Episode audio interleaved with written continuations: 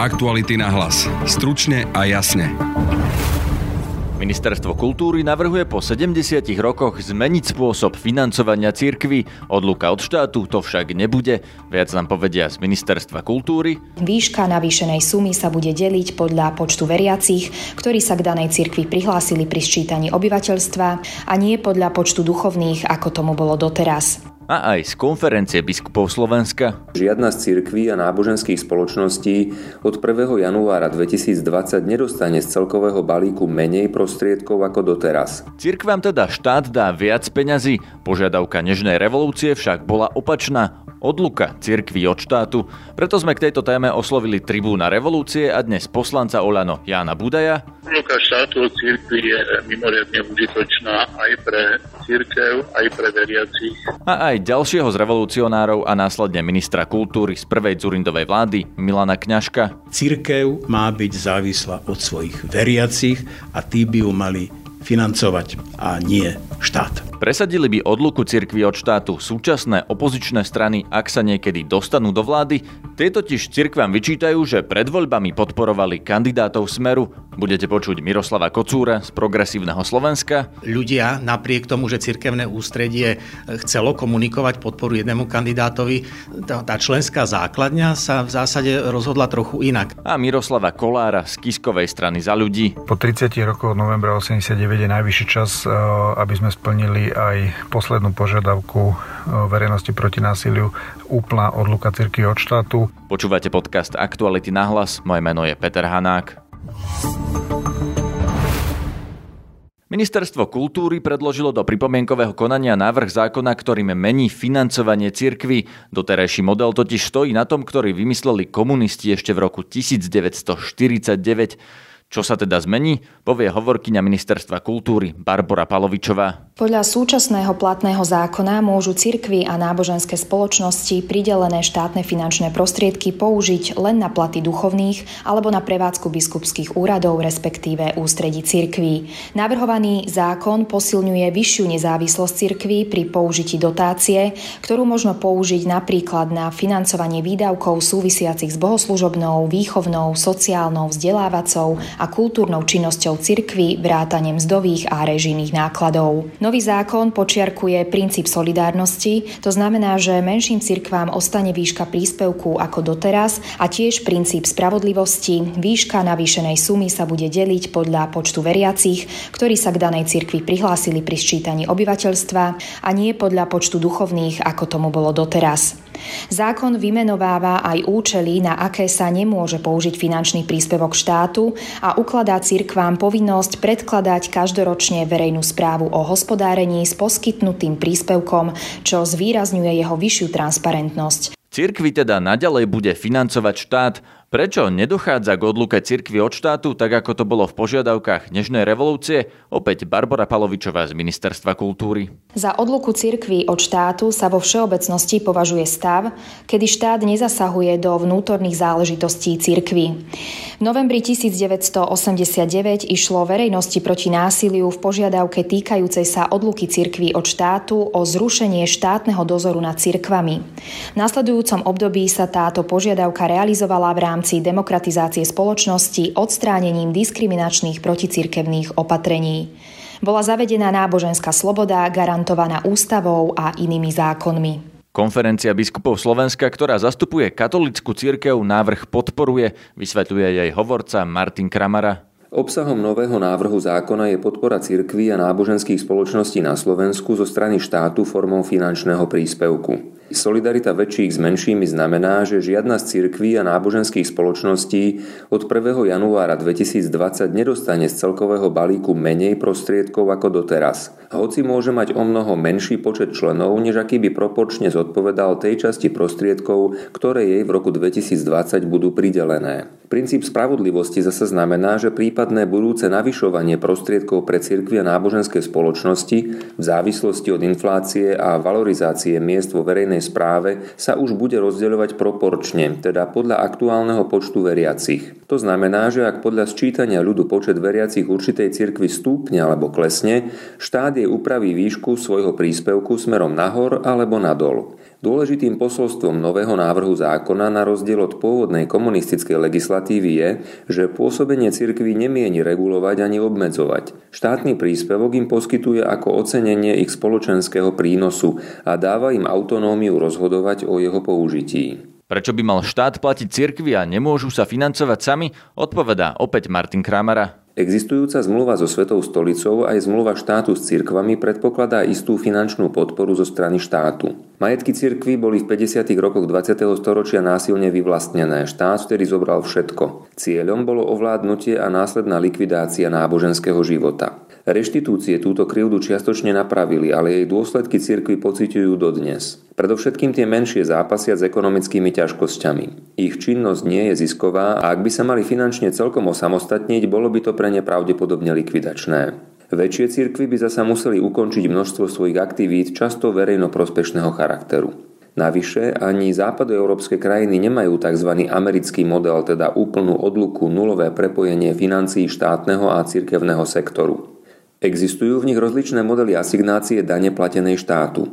A samozrejme pri príprave nového návrhu zákona sa aj v slovenskom kontexte analyzovalo viacero modelov. Avšak ukázalo sa, že nemecký či talianský spôsob by u nás jednoducho nefungovali. Tvár dnešnej revolúcie a dnes poslanec za Oľano Jan Budaj si myslí opak. Bol by práve za odluku cirkvi od štátu a zavedenie talianského modelu, aby veriaci prispievali na cirkev cez asignačnú daň. S asignačným modelom dajme som prišiel ako po roku 98, keď som sa po roku vrátil do parlamentu a ministrom bol Milan Kňažko. Obaja sa mali dobrú vôľu presadiť asignačný model a urobiť veľkú reformu vzťahov medzi štátom a cirkvami Napokon e, ani Vatikánska zmluva e, nevylučuje takéto riešenie. Vy ste teraz e, poslancom parlamentu za Oľano, ktoré má aj, teda stavia aj tú konzervatívnu časť do volieb. Budete ešte navrhovať niečo také ako odluku štátu od cirkvi? Odluka štátu od cirkvi je mimoriadne užitočná aj pre církev, aj pre veriacich. Odkedy sa tento požiadavok novembra 89 nenaplnil. Pripomínam, že aj sloboda, ekonomická sloboda církvy je súčasťou jej slobody. Takže aj v prípade, že vás znovu zvolia do parlamentu, budete predkladať takýto návrh? Ešte nie som rozhodnutý, či budem kandidovať. Budem aj e, či už v parlamente alebo mimo parlamentu dokončenie tých požiadaviek, dovršenie tých prvých požiadaviek podporovať. Takže do máme v zásade 8 mesiacov. Budete dovtedy ešte predkladať taký poslanecký návrh? Dovtedy to nevidím pravdepodobné. V tomto volebnom období je Národná rada priam, priam posunutá e, do konzervatívneho spektra. Je tam toľko klerikalizmom sa oháňajúcich a e, Kristom málo majúcich tzv. konzervatívcov až, až po fašizoidné postavy. Čiže v takomto prostredí táto novela by nielen, že nemala žiadnu šancu, ale nie je možné. Nestojí za to ani ju predkladať. V každom prípade, ak bude demokratickejšia a atmosféra, je doslova povinnosťou dokončiť túto výmenu. Tribúnom revolúcie v novembri 89 bol aj Milan Kňažko, ktorý sa neskôr stal aj ministrom kultúry v prvej vláde Mikuláša Zurindu a ktorý mal otázku odluky cirkvy od štátu na stole. Pýtal som sa ho, čo si myslí o dnešnom návrhu rezortu kultúry. Že je to cesta späť Kedysi bola církev výlučne financovaná štátom, v niektorom smere patrične korumpovaná, la pácem interis.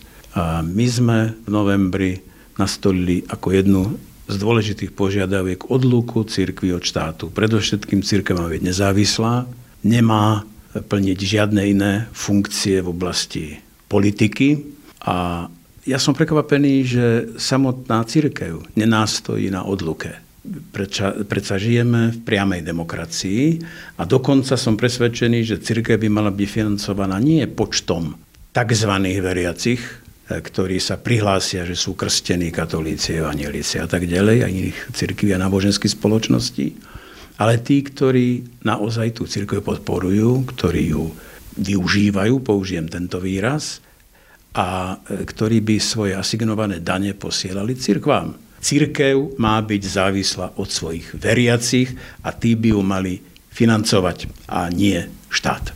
Takže ako by ste to spravili? Ako by to malo byť, aby církev financovali veriaci a nie štát? Nemusíme vymyslieť vymyslené, funguje to v mnohých krajinách, že církev je odlúčená od štátu a financujú priamými daňami, teda asignovanými daňami veriaci. Je tu samozrejme ešte oblasť, ktorú štát financovať musí a to je, kde sa církev podiela na mm, iných spoločensko-prospešných eh, procesoch, to je oblasť školstva, to je oblasť charity, to je oblasť zdravotníctva, ochrana kultúrnych pamiatok. Tam určite štát má aj finančne spolupracovať s cirkvou. Ale ostatné má byť financované veriacimi a nakoniec ich majetkom a milodármi tak to má správne fungovať.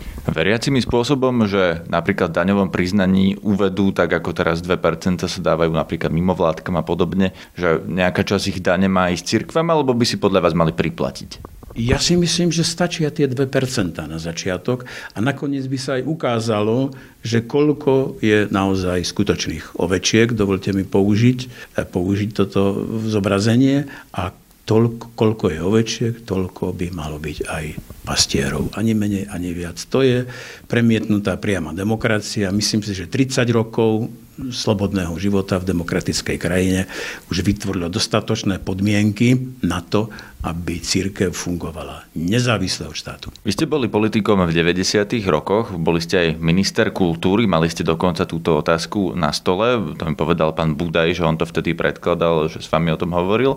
Prečo to nevyšlo? Prečo ste to v tých 90. rokoch a v prvej Dzurindovej vláde neurobili? Nebola, nebolo doriešené ešte vyrovnanie e, majetkové s cirkvami, to je jeden dôvod. A druhý dôvod, že tieto veci majú vzniknúť na základe celospoločenskej dohody a širokej politickej dohody. Nemá to byť nejaké ultimatívne nariadenie akejsi väčšiny, väčšiny ale má to skrátka vzniknúť dohodou a vzájomným rešpektom. Nebola situácia v tom roku 98, najmä po mečiarizme, aby sa to nastolilo inak. Ale veľmi živo som o tom diskutoval s cirkevnými, s cirkvami teda a náboženskými spoločnosťami a takisto v kolégiu, kde bola prítomná aj cirkev, sme túto otázku často preberali. E, povedal by som, že nebola ešte zrelá spoločenská objednávka, nebola pripravená legislatíva a neboli ešte dostatočne vyrovnané tieto ekonomické nespravodlivosti z minulosti. Pretože církev síce má pravdu, že prišla o majetky, ale to sme prišli všetci. Všetci, ktorí majetky mali, prišli. A nemali by to vyrovnávať tieto krivdy církvy naši vnúci alebo naše deti. Jednoducho musíme sa zmieriť s tým, že sme tu budovali komunizmus a všetci sme boli vlastne svojím spôsobom okradnutí a celá spoločenská situácia bola znetvorená týmto procesom. Ale je na čase prikročiť k tomu a znovu sa k tomu vrátim, aby odluka cirkvi od štátu prebehla. Hovoríte, že nebola, neprebehla tá diskusia ešte, nebola taká situácia v tých 90. rokoch a ona potom nebola vlastne celých 30 rokov od novembra. Je podľa vás už teraz tá situácia taká, že by sa k tomu dalo pristúpiť, aby bola spoločenská dohoda, ako ste povedali? Pred niekoľkými rokmi to presadzoval Krajcer, možno si spomeniete na to, a mal na to veľmi dobré, správne argumenty. A ja si myslím, že áno, ja, to, ja pociťujem ako občan tejto krajiny situáciu tak, že doba je zrelá na to, aby sme si sadli teda všetci zaokrúhli stôl a povedali si, ako by cirkvi mali vyzerať. Pretože oprávnene sa ozývajú ľudia, ktorí nechcú financovať cirkvy, ktorí by radšej financovali možno kultúru, možno charitu, možno šport a tak ďalej, viete. Čiže tu treba urobiť e, poriadok.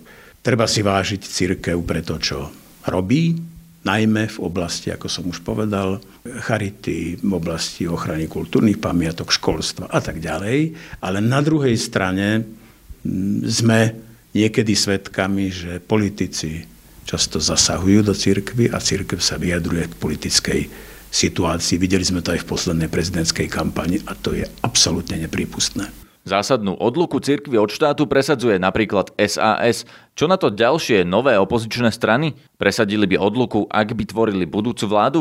Za stranu Andreja Kisku za ľudí odpovedá primátor Hlohovca Miroslav Kolár. Pokiaľ ide o odluku cirkvi od štátu, myslím si, že po 30 rokoch od novembra 89 je najvyšší čas, eh, aby sme splnili aj poslednú požiadavku eh, verejnosti proti násiliu eh, z tedajších programových priorit, ktorým bola úplná odluka cirkvi od štátu, čo bolo vnímané ako opatrenie, ktoré má cirkvi oslobodiť od závislosti od štátu a umožniť im slobodne vykonávať svoju činnosť. Samozrejme, že treba nájsť model financovania cirkvi, či cez cirkevnú daň alebo daňovú asignáciu tak, aby sme nepotopili menšie cirkvy.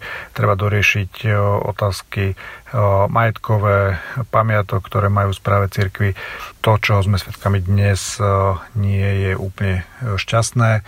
Stačí si spomenúť pár mesiacov dozadu, akú rolu cirkvi zohrali počas prezidentských volie pri podpore jedného z kandidátov, teda tie dve najväčšie cirkvy a stačí sa pozrieť na to, akým spôsobom to v tejto chvíli vláda cirkvám vracia cez novelu zákona o financovaní cirkvi, alebo sa stačí pozrieť na posledné rozdeľovanie dotácií na národné kultúrne pamiatky na ministerstve kultúry. To bol Miroslav Kolár zo strany za ľudí. Oslovil som aj Miroslava Kocúra, ktorý bol kedysi katolickým kňazom, no potom z kňazského povolania odišiel, aby si založil rodinu.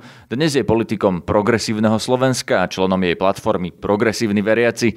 Pýtal som sa ho, čo hovorí na najnovší návrh zmeny financovania cirkvy od Ministerstva kultúry. Z vecného hľadiska principiálne sa nič nemení. E, ten zákon o financovaní cirkvi, ktorý vlastne vypracovali komunisti v roku 1949, aby získali kontrolu nad cirkvami, e, predchádzalo mu vyvlastnenie cirkvi a teda zoštátne akéhokoľvek majetku a cirkvi sa dostali do totálneho područia e, štátu. Vlastne tento princíp sa nemení, zvyšuje sa dotácia. Vieme, že cirkvi dnes sú financované len čiastočne, to znamená sú platené príjmy duchovných podľa tabuľkových platov štátov a potom sú tam e, príspevky na niektoré cirkevné ústredia, charitu a potom e, iný spôsob financovania napríklad sociálnych a e, školských nejakých aktivít, ktoré cirkvy majú z titulu toho, že vlastne preberajú niektoré zodpovednosti štátu v tej verejnej službe. Ale principiálne tento zákon nejakým spôsobom nič zásadné nemení. Čo by ste zmenili vy, keby progresívne Slovensko bolo vo vláde?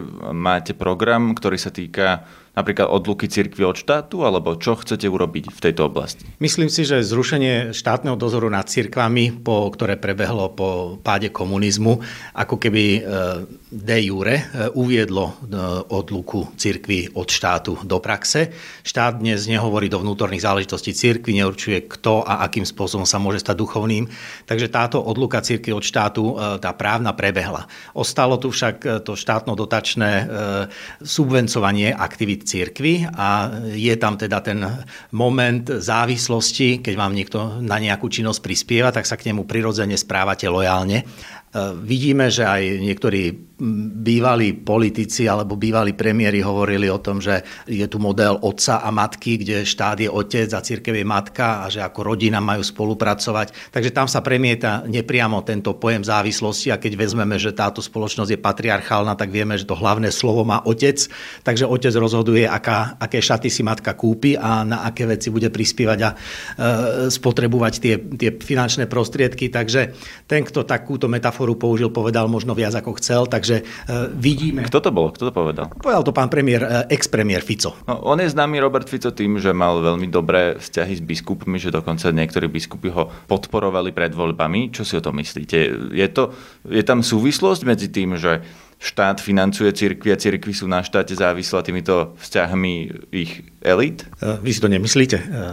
E, ja sa pýtam vás. No, ja si myslím, že je to prirodzené, keď pán ex-premiér dnešný už e, vstupoval do prezidentskej kampane, tak sa potreboval štilizovať ako pobirmovaný komunista, ktorý dobre vie, o čom je ten cirkevný život. Je to spoločensky želateľná póza na Slovensku. Je tu väčšina obyvateľov, patrí to k našej kultúre, že sa prihlásime ku tej cirkvi, ku ktorej patríme, tak je to Otázka je, že ako je to z druhej strany, z tej strany cirkvi, lebo politik sa môže prihlásiť k akej cirkvi chce, ale či ho biskupy podporia pred voľbami, či napríklad, či napríklad sa s ním stretnú s nejakým politikom v kampani, ako to bolo s Marošom Ševčovičom, to je už voľba biskupov. No samozrejme môžu povedať nie, no len tá miera tej implicitnej závislosti tam je. No tak keď e, budúci potenciálny prezident požiada biskupskú konferenciu, aby ho prijala, sú tam nastúpené televízne štáby a hlavné médiá, či už súkromné alebo verejnoprávne túto správu dávajú, no tak samozrejme je to skrytá kampaň, je to nejaká podprahová komunikácia, kde sa ukazuje, áno, církev prijala mňa, neprijala iného kandidáta, koho církevní predstavitelia príjmu, tak ale vidíme, že ľudia napriek tomu, že církevné ústredie chcelo komunikovať podporu jednému kandidátovi, tá, členská základňa sa v zásade rozhodla trochu inak. A tu je to, že širšie pochopenie, že kto je vlastne církev. Sú to len biskupy, alebo je to vlastne celé spoločenstvo ľudí, ktorí podporujú. A to je práve, čo by sme my chceli nejakým spôsobom dostať do verejnosti spolu zodpovednosť ľudí za to, ako církvy fungujú. Práve ten model nejakej asignačnej alebo nejakej inej dane, nejaký iný spôsob financovania, kde priamo aj ľudia, členovia církvy, majú možnosť vyjadriť sa k tomu, ako tie církvy fungujú, majú aktívnejší postoj, že sa to neodvádza len od akéhosi pasívneho, deklaratórneho vyjadrenia počas sčítania ľudu. Takže tento aktívnejší prístup jednak k tomu, že členmi církvy sú aj ľudia, nielen biskupy, a potom aj od toho sa odvíjajúca väčšia sloboda a nezávislosť. Ak progresívne Slovensko bude vo vláde, budete môcť o tom rozhodovať, tak vy budete presadzovať, aby sa ten model financovania cirkvy zmenil? Spôsob, teraz ste spomenuli asignačnú daň, teda aby ľudia čo v daňovom priznaní uviedli, u ktorej cirkvi patria podľa toho sa prerozdeli daň, alebo napríklad, aby platili osobitne ešte navyše, ak sa prihlásia k cirkvi? To je práve to, čo som chcel naznačiť na začiatku. Ten model financovania by mal e, byť súčasťou diskusie, mal byť predmetom diskusie, kde jednak vedenia cirkvi, jednak angažovaní ľudia, e, veriaci sa môžu rozhodnúť, či je to asignačná daň, alebo cirkevná daň, alebo cirkevný príspevok, ako je to v Rakúsku, alebo úplne autonómne financovanie, ktoré napríklad je prakticky funkčné v, vo Francúzsku. Alebo ja sa pýtam, že čo chcete vy, čo chce vaša strana presadzovať, ktorý z týchto modelov? Ja si myslím, že v progresívnom Slovensku je členov, sú členovia rôznych církví a my nemáme hotový model, Prikláňame sa k tomu, aby tento e, model závislosti cirkvy od financovania týmto štátno-dotačným programom bol zásadne reformulovaný a ktorý z týchto, ktoré som vymenoval, to bude, e, nechávame v zásade otvorené. Tá preferencia na to asignačné, kde štát samozrejme môže nejakým spôsobom spolupracovať a pomáhať administrovať celý výber, alebo to je cirkevná daň v Nemecku. Hej? Takže e, to je, to je otvorené a si myslím, že to je práve poctivé v tejto situácii, lebo keď tu na 60 rokov rokov funguje nejaký model, tak zmení to zo dňa na deň e, len z ústredia. To nie je práve to, čo by sme chceli. My si zakladáme na tom, že počúvame, čo ľudia hovoria, čo ľudia chcú. E, si myslím, že tá reálna sloboda odluka cirkvi od štátu e, ide aj s tým, že tento model financovania by mal byť poctivo reformovaný, zmenený a bolo by to aj prínosom pre fungovanie samotných cirkví, pre ich posilnenie samostatnosti, nezávislosti, aj takej, by som povedal, dospelosti a zrelosti. Takže vy vlastne chcete reformovať financovanie cirkví, ale neviete ako. Máme isté preferencie, tie modely tu sú. Hej, my nemôžeme povedať, že bude to na zelenej lúke. Modely, ktoré vieme vyhodnotiť a prínosy e, pre počítanie a akým spôsobom by to bolo.